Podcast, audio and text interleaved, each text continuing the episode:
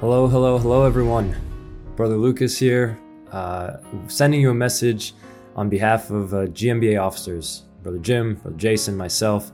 Today is worldwide day of prayer for our youth and the Church Jesus Christ. We are uh, so happy to t- have this moment to share. Uh, all across our MBAs, all across our regions, our branches, our missions, all across the world, we are praying together for you, our young people.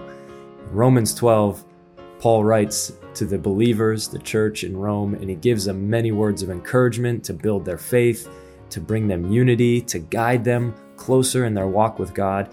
Uh, verse 12, he gives three phrases Rejoice in hope, be joyful in hope, be patient in tribulation, in trouble, in affliction, continue instant in prayer continue in prayer, be quick to pray, continue instant in prayer.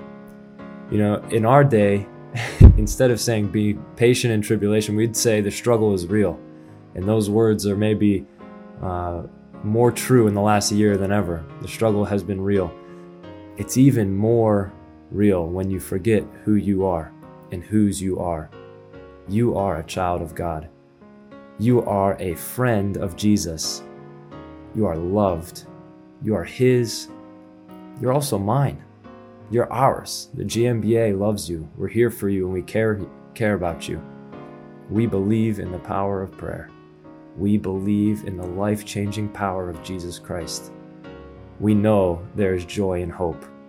So take hope, be patient, continue instant in prayer.